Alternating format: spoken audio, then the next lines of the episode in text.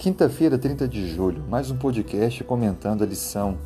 O nosso tema, o poder transformador do Espírito Santo. Temos aprendido que não podemos fazer qualquer tipo de julgamento prévio sobre uma pessoa se ela se tornará ou não uma cristã. Alguma vez na vida você já olhou para alguém e imaginou dificilmente essa pessoa vai aceitar o Evangelho?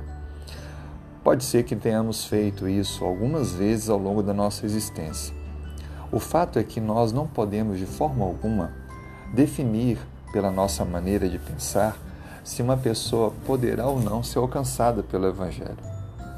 O fato é que todos podem ser alcançados, todos podem ser transformados. Não importa a classe social, não importa a cultura, onde vive, não importa de qual família vem, a questão é: o Evangelho tem um poder transformador.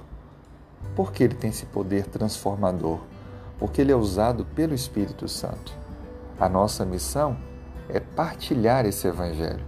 A Bíblia relata no livro de Atos pessoas diferentes, como Lídia, uma empresária, o carcereiro, um funcionário público e outras pessoas que foram alcançadas pelo Evangelho e não apenas foram alcançadas, mas se tornaram importantes proclamadoras desse Evangelho, anunciando à sua família, amigos e outros, levando então um grande número de decisões.